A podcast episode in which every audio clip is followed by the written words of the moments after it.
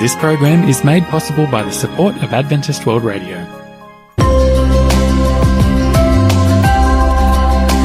You're listening to Tassie Encounters on Faith FM, and we're coming to you live from Hobart, Tasmania, right across Australia. Each weekday at 9am, you can hear what the Bible says about past, current, and future events. You can learn how to study the Bible more effectively. You can get to know who God is, why we're here, and where we're going. And you can experience personal encounters with Jesus. I'm your host, Jason Cook, and today we've got Peter Watts joining us back in the studio. Welcome, Peter. Good to be here, Jason. Welcome, everybody. Yeah, good to have you back, Peter. You've been away last week up in New South Wales. Hmm. A busy week, I believe. It was a busy week, but it was a good week. Uh, I was there attending some meetings, but I also was um, sharing my um, apologetic series, uh, Is God for Real? And just asking some of those basic questions. Does God exist? Is there anything we can trust?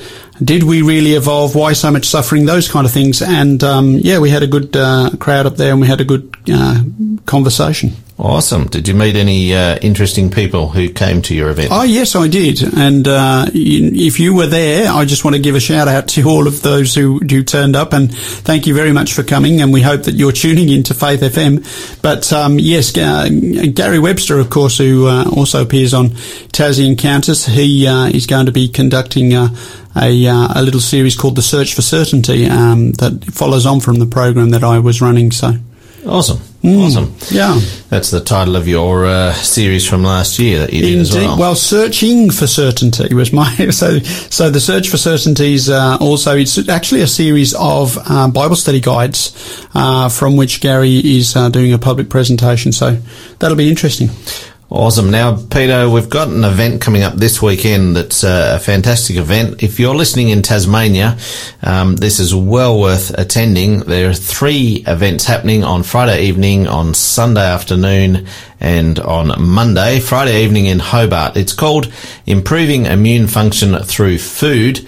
It's a fantastic event presented by Dr. Sue Radd, who is an advanced accredited practicing dietitian. It's uh, quite a mouthful to say that uh, title. Um, but basically what that means is she knows her stuff and she's also a practicing dietitian. So that means she's, she's, uh, consulting on a, on a daily basis as well. She's a researcher. She's an author.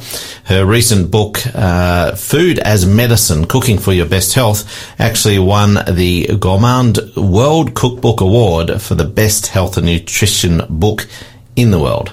So that's a world class book. Um, you'll be able to get a copy of that book at the event in Hobart, 6 p.m. on May 13. That's Friday and Sunday at 4 p.m. in Launceston and 6 p.m.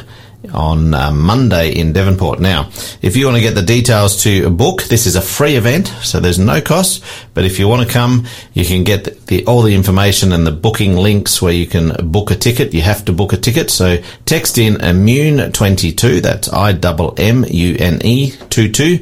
Text that to 0488 880 891 and we will send you the details to get um, a ticket for that event. Mm-hmm. Will you be going, Peter? I'm certainly going, Jason. I'm looking forward to it. Actually, I've seen. But I Sue Radd believe you haven't got your tickets yet. Well, I- so I'm told. I think my, I think my dear sweet wife is uh, sorting that out today. But Good. um, I know I have seen uh, Dr. Sue Radd before, and she's well worth listening to. So Yeah, she's absolutely great. So um, do uh, do uh, text in immune twenty two zero four double eight double eight zero eight nine one. Peter, this is a, a our first program in just a very short series. We're going to do three parts. Yes. uh, this is the first one. We finished up your previous series called The Apprenticeship. Mm-hmm. If you want to catch up on The Apprenticeship, you can go to the Faith FM app or the Faith FM website. You can find that on the Tassie Encounters, or you can search for the program called The Apprenticeship, and you can get all those episodes there and listen to them.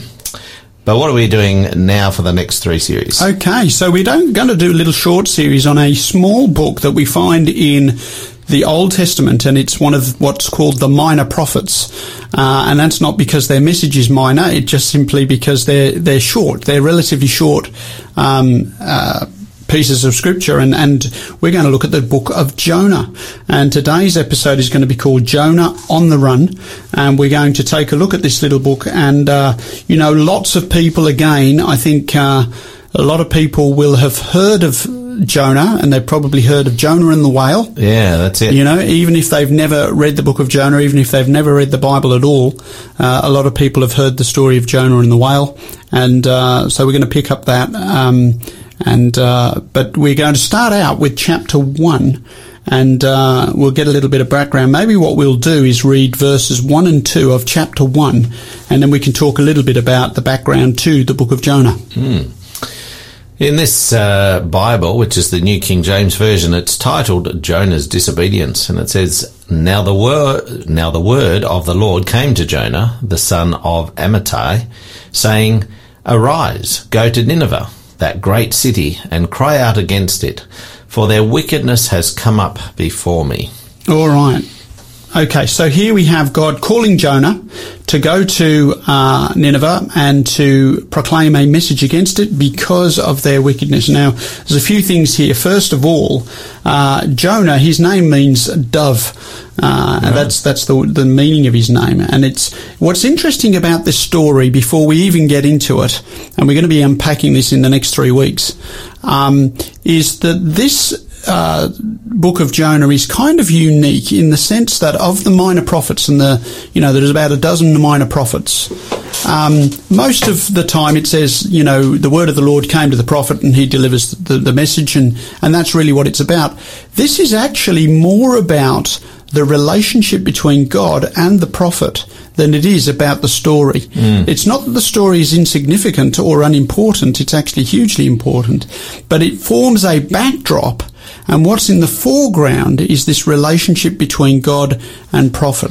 It's a lot of layers to this story, isn't it? Because really uh, is. You know, it's most well known as a children's story, and yet there's a lot in this that uh, if you if you look at those layers, you look through those layers. There's a can- lot of significant theology There is, for a children's yeah. story. Yeah. So, so I'm not sure that it's written as a children's story. I think children are interested in it. Yeah, of Uh, course. and, and like Noah and the Ark. someone got swallowed by a fish. Exactly, and we're going to actually that, that actually comes up next week's That's next week's, yeah. But we're going to um, unpack this a little bit. First of all, Jonah was a prophet of God. He's actually recorded in um, Second Kings fourteen twenty five uh, as being a prophet of God. So the point of this is that as we read the first couple of verses of Jonah, this is not like it comes out of the blue. Jonah knew God, and God knew Jonah, and they had you know, communicated before. So it's not like when this message comes, he's startled and he's running away or whatever because he's afraid. Um, he's actually, you, you know, he knows God and he knows this is a message from God. Now, just to put this into context, what time period are we talking about? Yeah. Okay, so basically, uh, this is in the time of Jeroboam the second. This is a, a king of northern empire of Israel. So, if you think about, uh, a lot of people have heard of King David. You know, David and Goliath. He became the king of Israel, and Israel was a united kingdom at that time. He had a son Solomon. It remained a united kingdom, but after the death of Solomon, the kingdom broke in two. Uh, the northern tribes, ten of them, broke away, and there were two in the south. And so you had the northern kingdom was known as Israel. The southern kingdom became known as Judah. Yeah. And so in Israel, you've got Jonah, who is in Israel, in the northern kingdom, and he gets this message. And so we're talking about 793 to 753 BC, okay, the 8th century BC. And at that time, Assyria was the major power Mm. in the Middle East. Okay, so we might think of the Babylonian Empire or the Persians or the Egyptians or whatever, but Assyria is the dominant power at this time. So is this this is after Babylon or before Babylon? So this is before Babylon. Before Babylon. So Be- before Babylon, in terms of Babylon being the, most the major power, yeah. yeah. So this Okay. is before the time of Daniel, uh, before the time of Babylon's ascendancy, and so Assyria is the major power, and the capital of Assyria is Nineveh, and so God is directing uh, this message towards the Ninevites. Now, why is that? well, it, it says here, "For their wickedness has come up before me." Tell us about their wickedness. Yeah, okay. So, in the, if you look at the book of Nahum, uh, which is another one of the minor prophets, Nahum is basically God's message against Nineveh because of their wickedness. And what we read and what we know about the Assyrians is that they were particularly cruel in terms of uh, when they were battling against the people, they were particularly cruel to the people.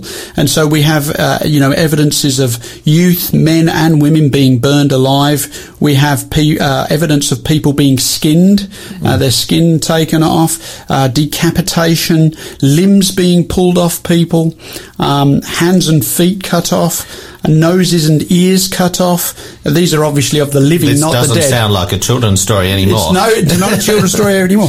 Eyes gouged out, um, heads hung in trees or displayed on spikes. Um, and these details help us to understand a little bit of why God was sending this message against the Ninevites, mm. because they were particularly uh, cruel and barbarous uh, people at that time, especially to, to their enemies. And uh, you've even got, uh, if you go to the British Museum, you'll see some reliefs depictions of the Assyrians in action. Um, and so uh, they're, they're, you know, some of the uh, things that they were guilty of were, were particularly grisly. Mm. So uh, this people were a pretty gruesome, vicious, um, really well known for their brutality. Their brutality. Yeah, absolutely. Mm. Now, what's interesting of this is we're going to find out as we go through the whole, you know, story of um, Jonah is that God is sending this message not because He's going, to, He wants to destroy these people, but rather He wants them to turn around, mm. and we'll pick that up as we continue in the story. Mm. We're going to go to a break, but um, we were going to ask you a question, but it makes sense to ask this question after we read the next verse. So I'll do it straight after we do that when we come back from the break. Uh, this is uh, Won't You Go by Janine Orwa.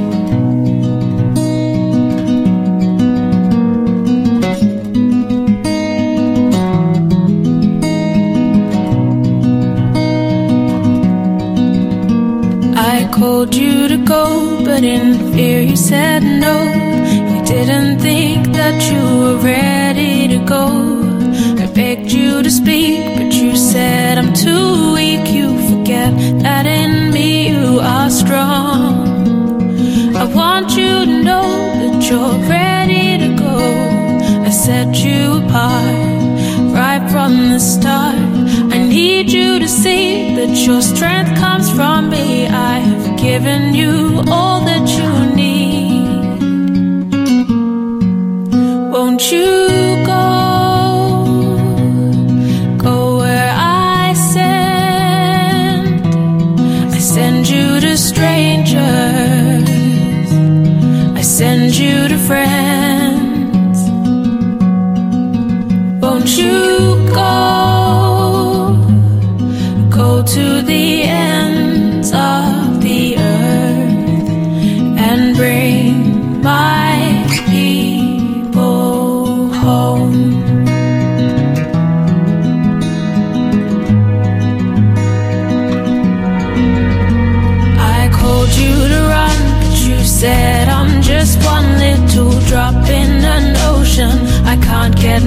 I begged you to leave, but you did not believe in the work that you could do with me. I want you to know that you're ready to go. I set you apart right from the start. I need you to see that your strength comes from me. I have given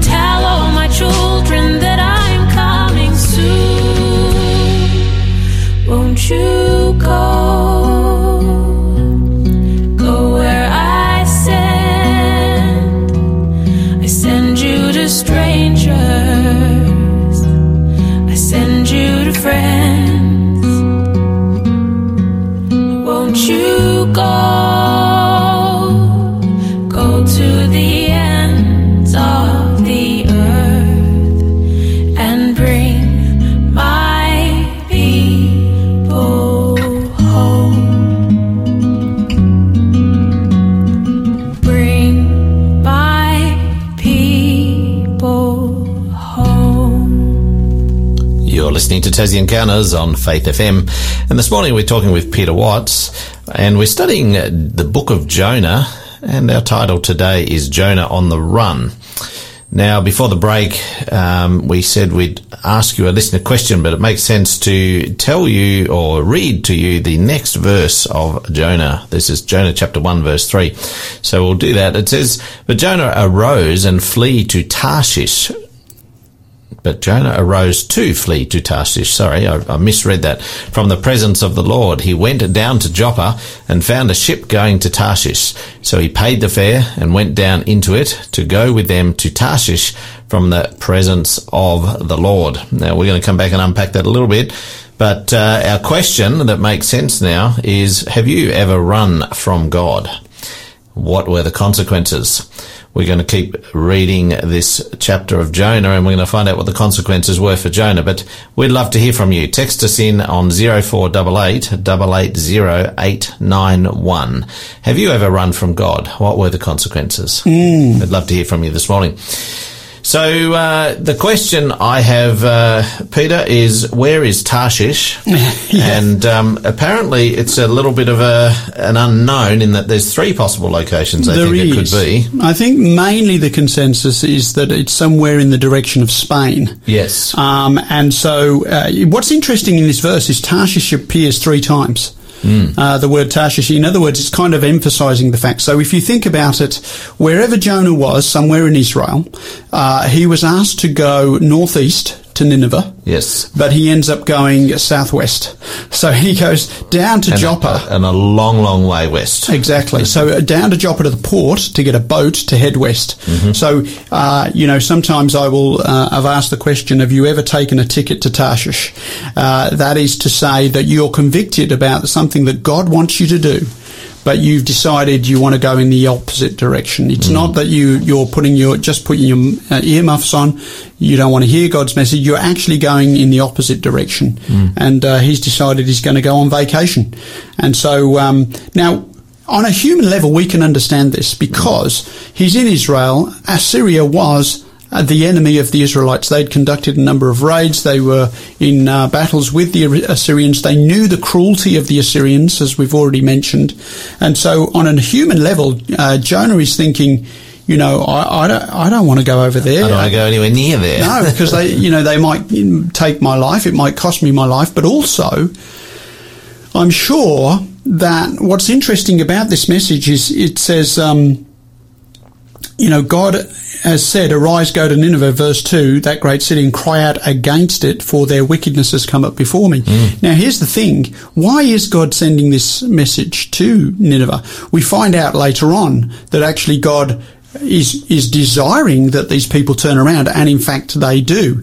Spoilers for those that don't know the end of the story. But the point being that if you don't want these people to turn around, you don't bother sending the message. So, in other words, the very fact that God is sending this warning message to Nineveh means that He cares about them and He wants them to be redeemed. He wants them to be turned around. Evidently, Jonah doesn't want that to happen. And he certainly doesn't want to go anywhere near Nineveh, which is the capital of the enemies of Israel. And this is why he is fleeing. Incidentally, uh, Joppa is, uh, it used to be uh, known as Jaffa. And uh, if anybody's ever had those little orange sweets, uh, I had a bag of Jaffas a couple of weeks ago, and um, they're little orange sweets, of course, and uh, orange flavoured chocolate. And uh, they're named after the port of Jaffa, believe it or not. When I was a kid, we used to get oranges in the UK and they were all stamped with Jaffa. And that's because they came through the port of Jaffa. And so, uh, a bit of trivia for you there. That's the port uh, in Tel Aviv. The port, yep, In Israel th- that today. Mm. Tel Aviv is in that place today, and uh, Joppa is the uh, the listing here we've got in the scriptures. Mm. Anyway, let's read. So he is basically he goes down, and I want you to emphasise that he went down to Joppa, and he went down into a boat. He paid the fare to Tarshish, and Mm. let's read from four through nine now. But the Lord sent out a great wind on the sea, and there was a mighty tempest on the sea, so that the ship was about to be broken up. Then the mariners, or mariners, what do you say, mariners? Yes. Yep. The mariners were afraid, and every man cried out to his God and threw the cargo that was in the ship into the sea to lighten the load. But Jonah had gone down into the lowest parts of the ship, had lain down, and was fast asleep. That's amazing. It is. well, there are four times. That's the fourth time I think it says down. Yeah, He'd down, down, down, down. down, down, down. He was going a long way down. Yeah, um, and he goes further yet. Go. so the captain came to him and said to him, What do you mean, sleeper? Arise, call on your God. Perhaps your God will consider us so that we may not perish. And they said to one another, Come, let us cast lots, that we may know for sure, or, mm, sorry, that we may, may know whose cause this trouble has come upon us. So they cast lots, and the lot fell on Jonah. And they said to him, Please tell us, for whose cause is this trouble upon us? What is your occupation? Where do you come from? What is your country? And of what people are you? So he said to them, I'm a Hebrew, and I fear the Lord, the God of heaven, who made the sea and the dry land. Okay, so lots in this little passage to, to talk about. First of all, uh, it's interesting. I mentioned before that, you know, four times it says he went down, down to Joppa, down into the ship, down into the, uh, you know, furthest parts of the ship, lay down. And when you're running from God, you're going down. you're always going down. You, you know, when we come to God, we are, you know, if you like, ascending to Him. But um, uh, th- that, I think that's just an interesting piece of literature where it says he's going down, down, down, and uh, so he's wanting to run from God, and um, the, you know, God has this, it says, the Lord sent out a great wind on the sea and there was a mighty tempest on the sea so that the ship was about to be broken up. I don't know if you've ever been on a boat that's been in a storm. Uh, I have. I remember um, being on a boat. I would have probably been about seven years of age or something. We took a ship, a boat from uh, Liverpool in England to the Isle of Man across the Irish Sea, which is not a very long trip. But the Irish Sea is notoriously, um, uh, well, not calm. Let's put it that way. And and I think we were sailing it at midnight. I don't know if it was, you know, my dad got cheap tickets or something, but we, I think we were sailing at midnight, so in the middle of the night. And I also think that we we we didn't have. Um, we were up on the deck or something. So, we, you know, there were obviously the cheapest tickets going. and there was this massive storm and I was hanging on to this pole as the boat uh, threw itself around. And uh, so that was an interesting experience. How long is that trip? I actually don't know, but it felt like a month. I'm sure it was but a few moments, and it was, you know, probably an hour or two or something, but it felt like a long time. Um, I haven't worked out how far that is. But so Jonah's, so this, this, uh, storm, uh, comes up. And the mariners were afraid. That's the thing in verse five. Now, mariners they are used to sea, the- Yeah. the sea. They're used to storms. They, they're used to seeing all sorts of things. And when they get afraid, you know it must be serious. And so they were afraid, and they're crying out to his, uh, to their gods. They're throwing the cargo into the sea. That, that's a serious thing to do because that was that was And their livelihood. Exactly. Yep. You're not going to be doing that unless you absolutely have to. Hmm.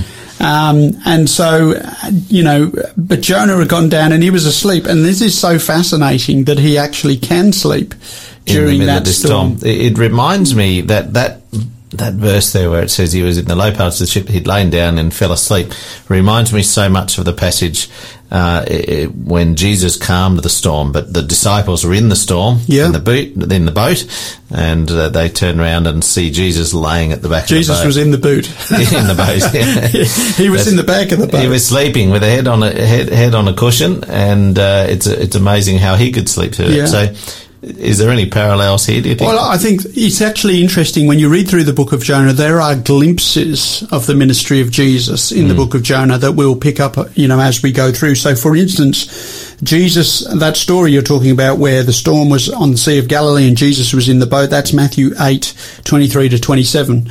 But um, Jesus is sleeping in the boat. There's the storm. They wake him up and saying, "How can you sleep? You know, can't you see that we're going to perish here?" And Jesus arises and calms the storm. And what's interesting is that's what's going to happen with Jonah too. And so, in a way, uh, Jonah is symbolic of Jesus in some respects through this story. Um, and we'll see more glimpses of that. Jesus himself says that this uh, wicked generation seeks after a sign, and no sign will be given it except the sign of the prophet Jonah. Mm. So Jesus himself is is compar- comparing his ministry with that of Jonah in some respects. Um, now, of course, not all details apply, but some of them do, and so this is a little echo of that story for sure. We're going to go to another break, Peter. Um, we'll come back and continue this fascinating story. Before the break, just a reminder of our question have you ever run from God? What were the consequences? We'd love to hear from you today. Text us in on 0488 880 This is The Red Sea Road by Ellie Holcomb. We've buried dreams, laid them deep into the earth behind us, said our goodbyes grave, but everything reminds us. God knows we ache when He asks us to go on. How do we go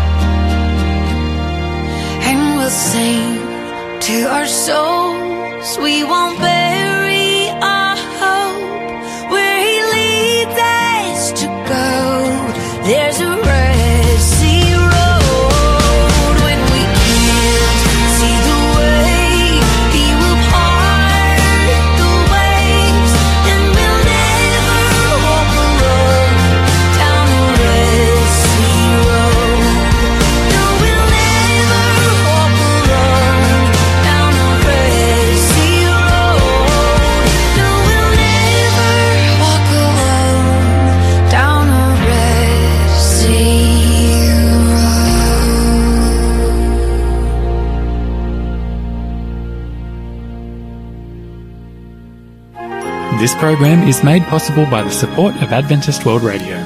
You are listening to Tassie Encounters on Faith FM, and today we are talking with Peter Watts on a very short series that we're doing called The Reluctant Messenger. We're talking about Jonah, and uh, we've just been talking about Jonah in the storm where things were not looking good for the Mariners and Jonah. They weren't. They, they, and, were, uh, they had gone to. Uh, sorry if I'm cutting you off there, Joseph. I, have got a, I've got a, a, pun that I've got to get Please out. Please go. Go yeah. to. Earlier you said we've got lots to talk about in this passage.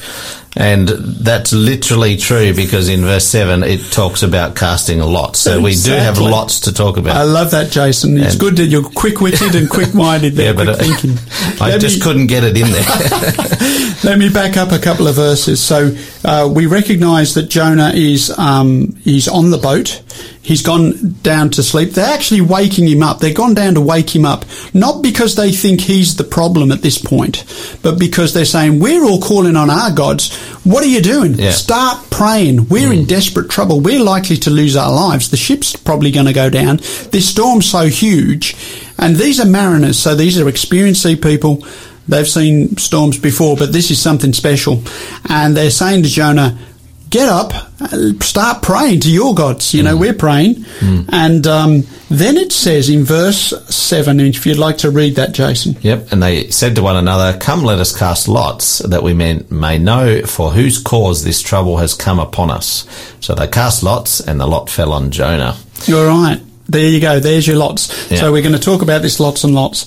But it, as we said before, well, uh, does God want us to, you know, flip a coin every time we need to make an important decision? Um, I don't think that that's what God wants. He's given us His word. He wants us to talk to Him. That's for sure. Sometimes decisions have to be made. But uh, I think what this reveals to me too is that God will work through the culture, even if He does not um, direct that culture. So you know the the casting of lots was common in uh, biblical times, and I believe that God causes the lot to fall on Jonah because Jonah's trying to hide. He's trying to run away. He's run down to Joppa. He's got a boat to Tarshish. He's gone down into the bottom of the boat. He's trying to. He's, he's falling asleep. He's trying to say, "Just leave me alone," and you know, go away. Um, and uh, and of course, he, God inspires them to go down and say, "Hey, come and start praying," and then let's cast like, "Oh, it's fallen on Jonah." You know, what a surprise! And then they're asking him the question: "So, where are you from? What are you here for?" The, the, the lot has fallen on you. You seem to be the problem here. You're the reason for this storm. Uh, tell us uh, all about it. And uh, he says there in verse 9, if you'd like to pick that up. So he said to them, I am a Hebrew, and I fear the Lord, the God of heaven, who made the sea and the dry land. And verse 10. Then the men were exceedingly afraid, and said to him, Why have you done this? For the men knew that he fled from the presence of the Lord, because he had told them. All right. So when the lot falls on him, uh, he explains, "Well, I'm a Hebrew, and the Lord, the God who created heaven and earth, He's the God that I follow, and I'm actually running from the presence of God, and that's why this storm is here." And so now they're very afraid. They're afraid. Uh, there's the natural elements of the storm. But now they're dealing with a supernatural element, which is God Himself. And they're saying, okay, well, if God, in other words, if God has sent this storm, there's only God can stop the storm. You know, there's, there's no amount of human willpower that's going to stop the storm. And so they are now exceedingly afraid.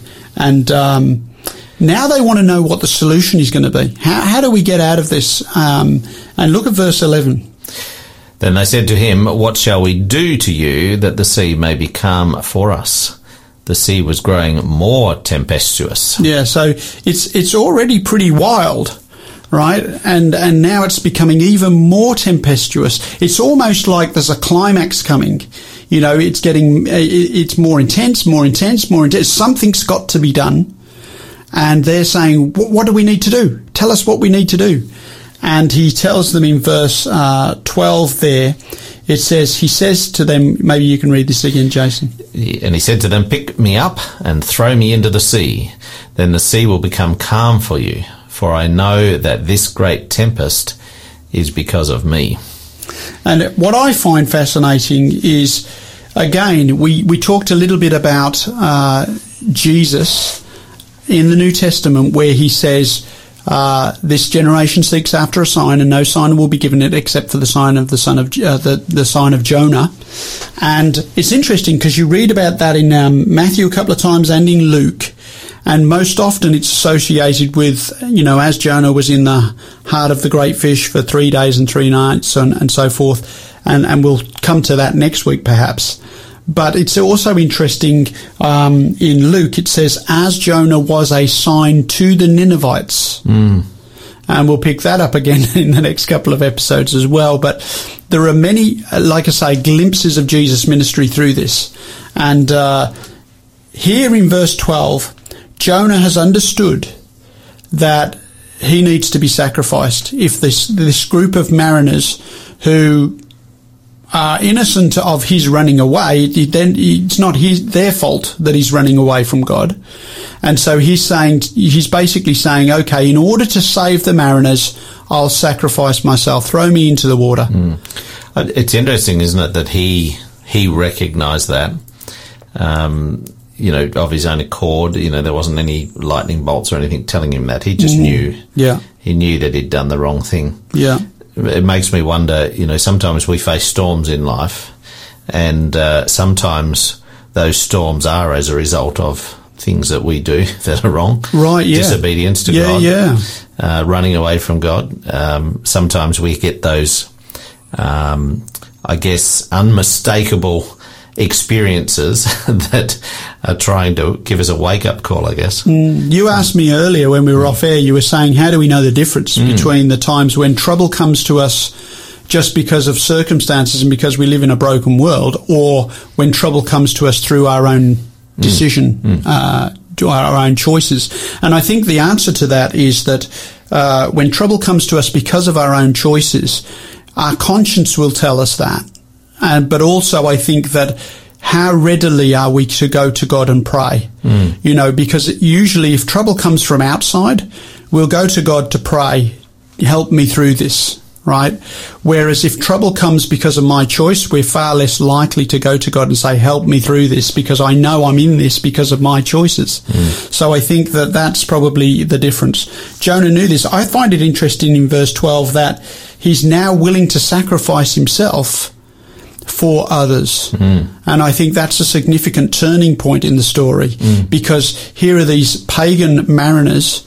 Uh, they don't know the God of heaven. Uh, well, they seem to, but they don't know him as well as Jonah does because they're also praying to other gods. Yeah. You know, so, um, but it seems like, okay, let's get serious. We need to pray to the right God now. Um, but verse 13 is in, also interesting because even though he says, pick me up and throw me overboard, and that will calm the storm, in verse 13, this is what happens. Nevertheless, the men rowed hard to return to land, but they could not, for the sea continued to grow more tempestuous against them. Uh, So, so here's the thing. They're saying, okay, what should we do? Throw, Jonah says, throw me overboard, sacrifice me in order to save the boat and save you, you know, yourselves. But they're unwilling to do that. They, they don't want to do that. They don't want to be guilty of, you know, putting, it throwing a man to his death. And so they said, look, let's just try harder. Mm. Let's try harder. And they're rowing hard to try and get the boat back to shore. So I'm trying to visualise what sort of I- boat this is and how many rowers they had. Well, that's right. must have I been a have big no- boat. I would think so, but you, you know, if you've ever seen Ben Hur, uh, you know, you've got those big boats and they've got sails, but they've also got a whole uh, host of slaves down below, you know, Right, rowing. yeah. And so I don't know exactly what kind of boat they had, but clearly it involves sail and rowing. Mm. I suppose at the end of the day, if you've ever been a boat, I mean, I've got a friend who's got a sailboat. Uh, but he turns the engine on to get it in and out Yes, of harbour. yeah. Right, so you don't always rely on the sail. If there's no wind, Hmm. how are you going to propel the boat? So for them, it was uh, rowing, and so uh, fascinating. Yeah, the point the point is here they didn't want to they didn't want to throw him overboard. They they thought no maybe if we just try harder we can get into land. They didn't want his blood on their hands. They didn't want to be responsible for his death. And so they are trying desperately to save themselves by rowing to shore. Um, and it, I, it just, you know, it's interesting to me. It says, for the sea continued to grow more tempestuous against it. I mean, it was bad enough for them to be afraid in the first place. Then it's getting more tempestuous. Now it's even more tempestuous. And they are, uh, rowing in vain. You know, they're trying to save themselves, but it's not working. And uh, so maybe we'll um, pick up uh, verse uh, 14 when we come back after the next break. We will. Now, our book offer today, we've got a free book offer. It's called Hope for a Helpless Planet. I guess it uh, reminds me a little bit of this story where these guys were um, I guess feeling a bit helpless in the, in the middle of this storm. Uh, they were trying, but yeah, sometimes we can feel like that.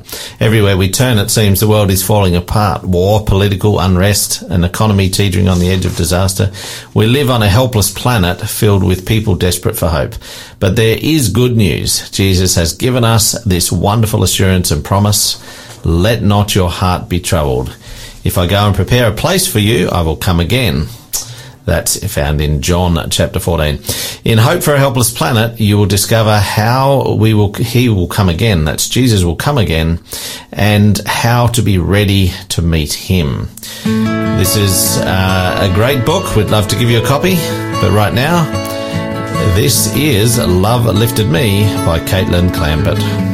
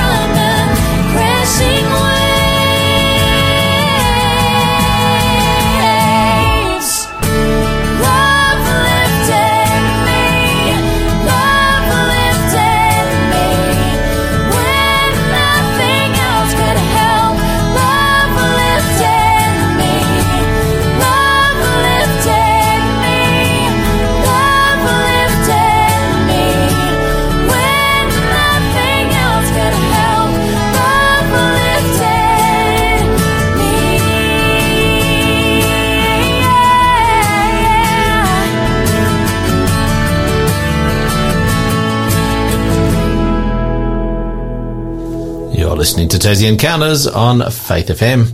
Now, before the break, we talked about our free book giveaway today, Hope for a Helpless Planet. We've got plenty of copies to give away today, so text in the code Jonah and the number one, J-O-N-A-H, number one, to 0488 We'd love to get you, get you a copy of that. Uh, it takes a few weeks to get out to you, but text us in and we will get your details and send that out to you. Now, Peter, we've got a few verses left in this chapter one of, of Jonah, chapter one. Um, and I think uh, we've just been talking about how Jonah got to the point where he was prepared to sacrifice himself in order to save these other men. Yeah, so uh, at this point, it's all been about self-preservation. God had wanted, gave him a message to go and, and take that message to Nineveh, and yet uh, now, and Jonah was saying, "Well, no, that might cost me my life, so I'm not wanting to do that. I'm going to flee in the opposite direction." And then um, he's, you know, wanting to preserve his life, and and and I think at this point with the storm, and he recognises the storm is there because of him and he's willing to sacrifice himself in order that those mariners might um, survive. Saved, yeah. And so, uh, in verse 13, we've just sort of noted that, that they tried to row hard. They didn't want to throw him overboard. They wanted to try, uh, you know, didn't want to be guilty of that. And so they're trying to save themselves. And they discover that it just gets worse and they cannot save themselves. And these are obviously lessons for us in the plan of salvation that we cannot save ourselves. If we could, we wouldn't need Jesus. We wouldn't need God. And so they're trying to save themselves, but it's not working. And then we get to verse 14, and uh, I'll get you to read verse 14. So clearly here they recognize that there was something significant or special about Jonah's God because Yeah. you know he was making this happen, this Yeah. storm, and uh, and they must have believed. So they says therefore they cried out to the Lord and said, "We pray, O Lord, please do not let us perish for this man's life, and do not charge us with innocent blood." For you, O Lord, have done as it pleased you. So They- here's interesting. The, these people are uh, they're they're humble, they're repentant, they're reverent, they're, They're, God they're asking for forgiveness. They are. They're, they're asking for forgiveness even before the fact, um, and they're saying, um, "Don't let us perish for this man's life." And in a way, of course, uh, you know what we're going to see here is Jonah sacrificing himself to save the people, and this is again a glimpse of Jesus' ministry, who sacrificed himself for the people, and the people did not perish because Jesus perished. Um, and so, you know, you see that, and then you see. Um, Jonah, let's read verse 15. says, So they picked up Jonah and threw him into the sea, and the sea ceased from its raging. Will we go on? Yeah, we 16. yeah, read 16. Then the man, the, then the men feared the Lord exceedingly, and offered a sacrifice to the Lord, and took vows. okay, so he was, it says they lifted him up. It said they picked up Jonah, they lifted him up. Um, and it re- sort of reminds me of, uh, you know, Jesus' words, if I, if I be lifted up, will Lord draw all men to me. Um, they picked him up and they threw him into the sea, and the sea stopped from its raging. Again, this is a, a glimpse of that um, story that you talked about, where Jesus arises from the depths of the boat where he's sleeping. He arises and he says, "Peace, be still," and calms the storm. And so um, you have that glimpse of that that story there too. But the sea, interestingly enough, in Bible prophecy, the sea represents multitudes of people. So effectively, if you think of this from the perspective of Jesus, Jesus was uh, sacrificed, uh, you know, to the people, for the people, uh, for the multitudes of planet Earth, and uh, that's the only way we, we were able to uh, get peace with God, if you like, uh, and that there was a, a great peace um, because of that. And so Jonah's picked up, he's thrown into the sea, the sea, sea ceased from his raging.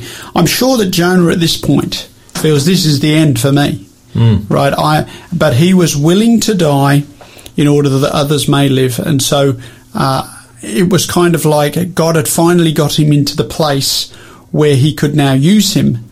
And so it's it's his willingness to put self aside and to sacrifice self.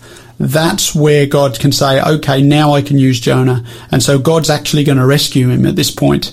Um, in a, a supernatural fashion, and we're going to see some of that yeah, as we go into next week. I find it fascinating here again. We're seeing that these men who I guess didn't know really very well the, the God of Jonah, and yet here they are fearing him, offering sacrifice, and taking vows. You know, this this is an amazing uh, event that has transformed their lives. Absolutely. And in verse 14 it says, Therefore they cried out to the Lord, and mm. that is Yahweh. That's Yeah. the God of heaven. Mm. So this isn't any one of their pagan gods. They know which God they're talking to now. Mm. It's the God who created heaven and earth. And so they are calling out to him. They're saying, Don't let us perish for this man's life. Don't charge it to us. Um, and, you know, they're recognizing that God's directing this process too, by the way because the storm comes from God. It's getting worse. It's getting worse. It's, God has directed the lot to fall on Jonah. Mm. He- He's, he's, God has positively identified that Jonah is the cause for the, the, the problem. And so they're saying, okay, we, we, we're going to do what he says, which is throw him overboard, but please, you know, don't charge it with us. And I find verse 16 fascinating too. It says, the men feared the Lord exceedingly mm. because of course it's calm now. All of a sudden, their lives have been saved. The sea has stopped its raging because they threw Jonah overboard. They, if if they were, if they were, um, if they thought that this was of God before, they absolutely know that it is now Absolutely. because it's now calm. And the men feared the Lord exceedingly. They offered a sacrifice to the Lord, so they've probably got a burnt offering or something or something on board, and they took vows. So they are, so this incident of Jonah being self-sacrificial has uh, resulted in these men knowing far more firmly that God is God and that he has saved, saved them. Mm, absolutely. And of course, next uh, week we'll be going on in this story where we see how God saves Jonah. Um, so next week, uh, the title is going to be a second chance. God Yes. gives Jonah a second chance That's to right. do what he's asked to do. Yes, that's right. I, I find it interesting. We don't really see any other reference, but a question came to my mind. We, we don't see of or uh, hear of Jonah anywhere else in the Bible. It's just this one small little book. Um, well, yes, in from those, Kings, apart from the yes. references, but we don't hear much more about the life of Jonah. if You know Sure, I mean? yeah. Um, but it makes me wonder if these guys who threw him overboard ever found out that he that he didn't uh, die. Yeah, true. that would be interesting. Just makes me wonder. Um, now we've got a second chance next week with Peter. Tomorrow we've got the Bible as medicine. Interesting topic with Tabitha and Daniel. Quite relevant to our uh, immune, uh, um, improving immune function through food. the Bible is medicine. Uh, so that's coming up um, tomorrow with Tabitha. You know, one thing I've learned out of this uh, program today, when it comes to God, you can run, but you can't hide. That's right. That's right. I'm sure that's a line out of a movie somewhere, but anyway. Hope for a Helpless Planet is our free book offer, Jonah number one. Text it into 0488 880891. This is He Can by Noema Moore. Have a great day, and we'll catch you again next week.